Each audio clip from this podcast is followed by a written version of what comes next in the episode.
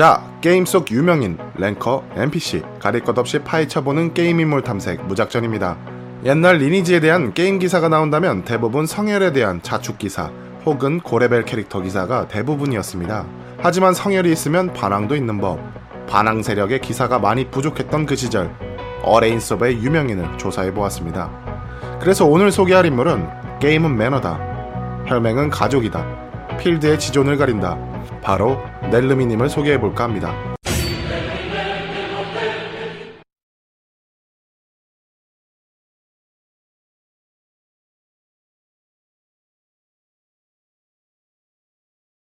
(2000년도 7월 1일) 어레인 서버의 탄생 3일 만에 나타난 체렘 요정 엘가 그리고 첫 호렙 기사 침묵 초기 어레인 서버는 침묵, 뉴패왕, 혼돈제국, 노네임 등등 어레인 서버가 있기 전 구서버를 해왔던 유저들이 이전 서버를 통한 노하우를 통해 바포메트나 데스나이트를 독식하던 시절이 있었습니다. 원래 어레인 서버 하면 생각나는 성혈인 해적 혈맹은 흑풍사자라는 기사가 있었는데 섭 초반부터 열심히 싸움을 해왔지만 그 당시에는 크게 영향력이 없었죠.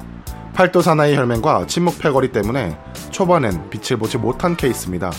그리고 원래는 어레인 서버 하면 빛님이 유명하지만 이때는 빛이라는 캐릭터의 존재도 모르던 시절이었고 서버 초반일 때는 역시 많은 혈맹들이 성 때문에 엄청나게 치열했었습니다. 그렇게 시간이 어느 정도 흐르고 서버가 안정화가 됐을 때 유저들 사이에서 어레인 서버는 저주 서버다라고 불리게 되는데 켄트성의 주인이었던 팔도 사나이와 그의 동맹혈 중 주요 캐릭터 몇 개가 해킹 신고에 의해 계정 압류 사태가 벌어졌었고 이때 많은 분들이 어레인 서버를 정리했죠. 거기다 엎친 데 덮친 격으로 당시 외로운 기사님이 이끄는 해적 혈맹이 팔도 사나이가 소유한 켄트성을 공격하게 되면서 켄트성을 빼앗게 되었습니다. 이때부터 해적 혈맹의 명성이 엄청 오르게 되었었죠. 이 당시 소문에 의하면 IK 홈페이지에 있던 불법 프로그램으로 리니지상의 기억을 시켜놓으면 어디든 갈 수 있는 프로그램이 있었다고 하는데 해적 혈맹이 이것을 악용해서 켄트성 옥상으로 mass teleport를 했다는 얘기가 있었지만 소문일 뿐이지 팩트는 아니기 때문에 바로 넘어가 보도록 하겠습니다. 그리고 나서 윈성은 사조직 혈맹이 가지고 있다가 이부 공주님이 이끌고 있는 이상한 가족 혈맹이 차지하게 되었고 오크성은 한라에서 백두까지 일명 한백 혈맹이 소유가 되면서 해적연합의 삼성동맹 체제가 되었습니다.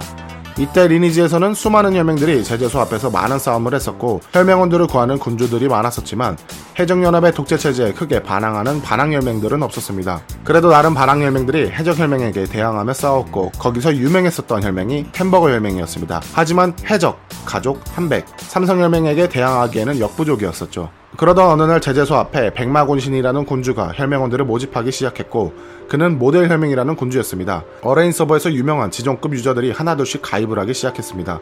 홍보실장, 오궁이, 악마의 씨앗, 경계, 대기, 강철문 등등 많은 캐릭터들이 모델 혈맹에 가입을 하게 되었고 이때 모델 혈맹과 동시에 반왕으로 창설된 혈맹이 있었는데 아침 이슬님과 푸른 시절님이 이끄는 혈맹이었습니다. 그렇게 이 두 개의 혈맹과 해적연합의 싸움이 시작되었고 모델 연합이 먼저 켄트성을 선제 공격하였습니다. 그리고 바로 성문을 부수고 들어가 성을 차지하는 일이 일어났습니다. 이 당시 어레인 서버 유저들은 환호하기 시작했습니다. 드디어 독재에서 벗어날 수 있었으니 말이죠. 그리고 며칠 뒤엔 오크성은 붉은 기사의 집이란 모델 혈맹의 동맹혈에게 넘어가게 되며 이제 해적 혈맹은 끝이 날 거라고 생각을 했습니다. 하지만 해적 혈맹의 연합인 가족 혈맹은 윈성을 꿋꿋하게 지켜냈습니다. 그리고 모델 혈맹이 켄트성을 차지한 지 일주일이 지난 뒤에 해적 혈맹은 모델 혈맹이 한 것을 똑같이 선제 공격을 한 뒤에 바로 성을 탈환하며 결국은 다시 모든 성을 해적 연합이 통제하기 시작했습니다. 그렇게 어레인 서버는 당분간 조용해졌었습니다. 중간중간 조그만한 반항 세력이 있었지만 쉽게 사라지곤 했었습니다. 그리고 이 당시 천국혈맹이라는 곳이 있었는데 사막 던전을 주로 사냥하는 중립혈맹이었다가 모델 혈맹이 해적혈맹에게 성을 잠시 빼앗았을 때 해적혈맹이 천국혈맹에게 동맹 제의를 하면서 해적연합과 동맹이 되었었고 천국혈맹은 엄청난 인원수로 모델 혈맹과의 전투에서 엄청나게 활약을 보여주게 되었습니다. 그리고 나서 한백혈맹이 켄트성으로 이주하게 되고 오크성을 천국혈맹에게 내어주게 되었었는데 이때부터 넬르미님의 역사가 하나씩 나오기 시작했습니다. 사실 넬르미님은 어레인 서버에서 예전부터 요정 중에 지존급 캐릭터로 이미 인지도가 쌓여 있었습니다. 천국 넬름이라는 캐릭터로 말이죠. 해적연합과 동맹을 맺기 전에 천국혈맹의 군주를 맡고 있었는데 해적혈맹과의 동맹을 맺는 과정 중 혈맹원들과 부군주와의 의견이 맞지 않게 되자 두 개의 천국혈맹으로 갈라지게 되었었습니다. 천궁전설과 천궁 넬름이 이렇게 말이죠. 그리고 나서 넬름이님은 기사 캐릭터를 새로 키우게 되면서 혈맹 없이 사냥만을 하게 되었습니다. 그 기사 캐릭터가 바로 천궁법사를 하던 비사문천검님과 함께 만든 사냥을 위한 중립혈맹 더킬러 군주 넬름이로 자리 잡게 됩니다. 기란성이 업데이트되기 전 해적연합은 공성을 준비했었습니다. 어레인 서버 일반 유저들은 해적연합의 독재 체제를 막을 수 있는 반왕 세력이 나타나기만을 기다렸죠. 그때 마침 기란 공성에 맞춰서 고스트, 가시나무, 그리고 몇몇 혈맹들이 뭉쳐서 반항 세력의 혈맹을 창설하게 되면서 유저들에게 엄청나게 지지를 받게 되었었습니다. 하지만 그동안 공성전을 하면서 노하우가 생겼던 것일까요? 해적연합인 남인석 사단이 또 한 번 기란성을 차지하게 됩니다. 이때는 많은 유저들이 실망을 했었죠. 공성을 안 해본 혈맹들끼리 뭉치다 보니 같은 반항 혈맹끼리 서로 공격하기도 했고요. 합이 잘 맞지 않았었습니다. 기란 공성이 끝난 뒤부터는 반왕 혈맹들이 서버를 옮기거나 게임을 접고 어레인은 안 된다면서 다른 서버로 떠나는 일반 유저들도 생기게 되었습니다. 그리고 이런 통일 체제가 되었을 무렵 빛님이 52레벨이 되었고 해적연합 남이석 사단 혈맹에 있던 어레인 서버 지존 top 5 안에 들었던 천의 얼굴님이 혈맹을 탈퇴하면서 중립혈맹인 천국혈맹을 창설하게 되었습니다. 그리고 어레인 서버에서 중간중간 많은 일들이 있었습니다.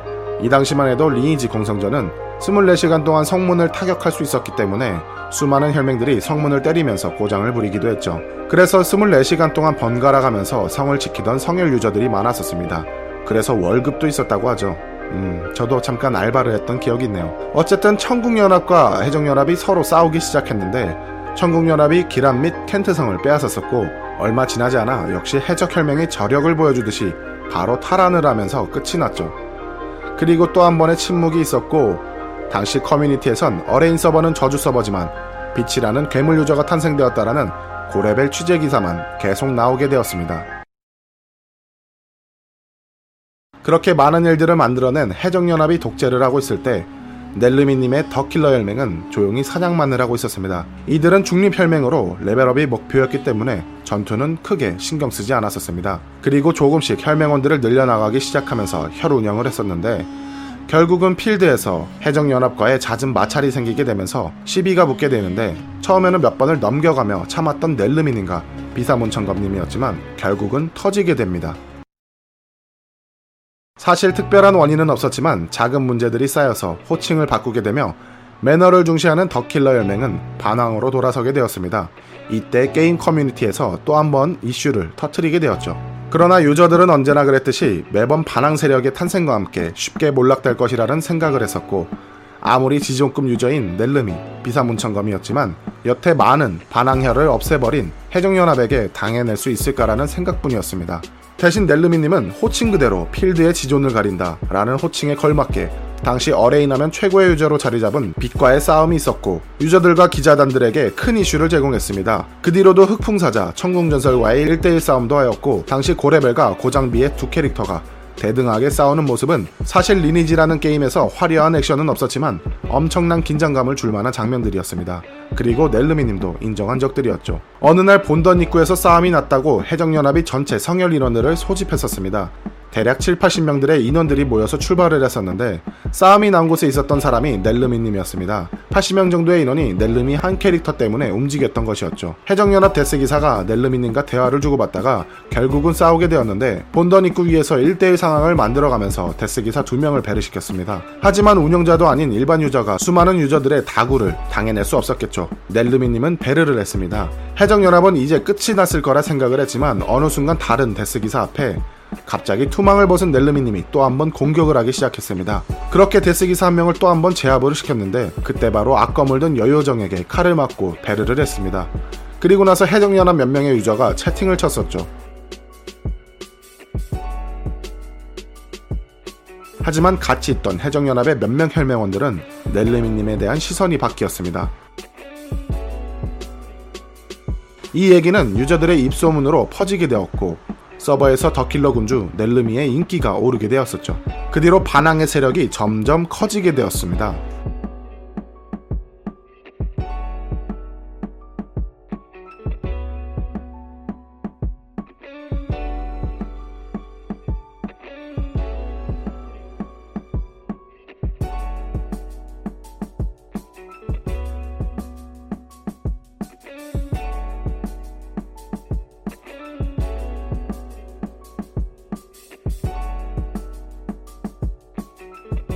그리고 전투는 계속되었습니다. 하지만 어느 순간부터 리니지 시스템의 풀카오라는 상태에서 어느 정도 PK를 더 진행하게 되면은 지옥이라는 곳에 보내게 되는데 이때는 무지강한 보스급 몬스터들이 여러 마리씩 소환되었기 때문에 고레벨의 고장비 유저들도 걸레짝이 되어서 나온다는 말이 있었죠. 그래서 그 뒤로는 카오수치를 생각하면서 필드전을 진행해야 했습니다.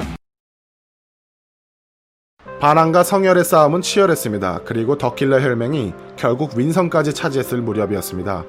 어느 순간 같이 게임을 하던 동생들과 친구들이 하나둘씩 게임을 접는 순간들이 찾아왔고 넬르미님은 힘들었습니다. 그래도 많진 않지만 항상 즐거운 마음으로 게임을 하는 혈맹원들이 있었기 때문에 항상 고마워했고 버텨낼 수 있었습니다. 그러나 그에게도 엄청난 최악의 사건이 일어나게 됩니다. 초창기 리니지를 떠올리자면 사기나 해킹의 위험이 언제 어디서든 일어날지 모르는 상황에다가 그에 대한 대처 방안도 아주 미미한 상태였기 때문에 바로 자신의 앞에 사기꾼이나 해킹범이 있더라도 발만 동동 구를 수밖에 없는 실정이었습니다. NC소프트에서는 이에 대한 채팅 로그 기록을 분석한다거나 다른 해킹 피해에 관한 대응 방법을 찾고 있다는 공지를 하였으나 결국은 해결되는 것은 없었죠. 그러나 어느 날부터 반왕의 중심에서 큰 축의 역할을 하는 넬름이라는 캐릭터가 열흘 이상 서버에서 보이지 않게 되었습니다. 리토에서도 포세이든과 암세포와의 코믹 리토를 하는 기사가 나기도 할 정도로 활발하게 활동하던 그가 해킹을 당하던 것이었습니다.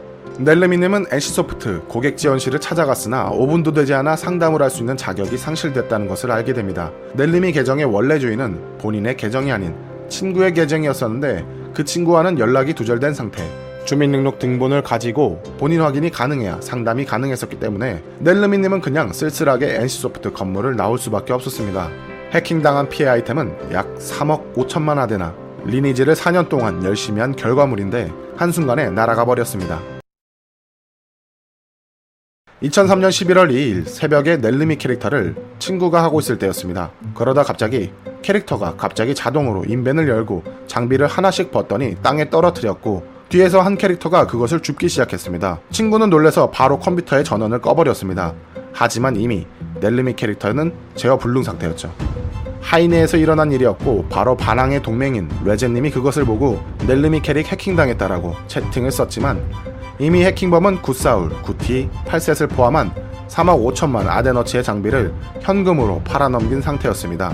넬르미 캐릭이 들어있던 계정은 고등학교 때부터 알고 지내온 친구가 사용하던 계정이었고 예전에 경영을 하던 게임방에 자주 놀러오다가 게임을 접었었는데 창고로 사용할 계정이 필요했었기 때문에 친구에게 넘겨받은 계정이었던 것입니다. 그래서 넬름이라는 닉네임으로 어레인 서버가 열리면서 보조로 만들어본 캐릭이었는데 이렇게 반항의 길에 서서 넬리미 캐릭터의 이름이 알려지게 될 것이라고는 전혀 생각하지 못했기에 친구의 계정이지만 마음 편히 사용을 했던 것이라고 합니다. 이렇게 해킹을 당할 것이라고는 생각을 하지 못했고 해킹을 당한 후에도 친구에게 계속 연락을 해보고 있지만 현재는 그 친구와 연락이 되지 않고 있어 등본을 받을 수 없었다고 합니다. 메티스의 답변에 의하면 현재는 조사 중이나 등본이 없으면 접수 처리가 되지 않으므로 아이템을 회수해 줄 수 없다고 해서 포기한 상태였습니다. 그리고 나서 렐레미님은 NC에게 이런 말을 했습니다. 다시는 나와 같은 일을 당하는 피해자가 생기지 않았으면 좋겠으니 실명 계정 전환 기간을 두었으면 좋겠다라며 씁쓸하게 말을 전했습니다. 최근 근황은 알 수 없었으나 2011년 다시 한번 어레인 서버를 찾았다는 얘기가 있었네요.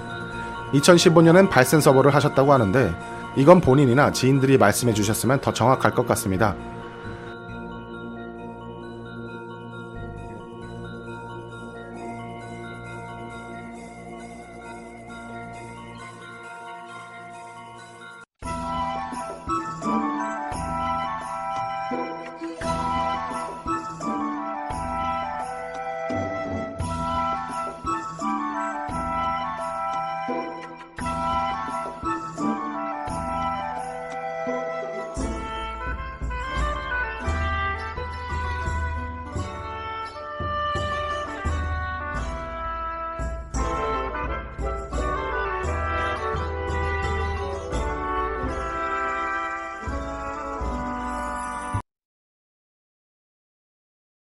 이번 영상은 넬르미님의 소개 영상이긴 한데 어레인 서버의 전체적인 얘기를 간략하게 한 것 같아 죄송합니다.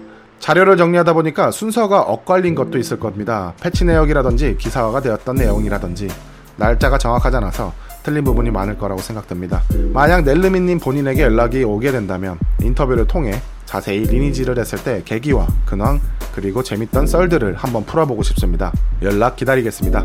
넬르미님에 대한 추가 정보가 있다면 댓글을 통해 추억을 공유해주세요. 그 시절 게임의 유명인들의 지인이나 본인이라면 언제든지 연락 부탁드리겠습니다. 그럼 지금까지 게임 인물 탐색 무작전이었습니다. 다음 영상에서 뵙도록 하겠습니다. 감사합니다.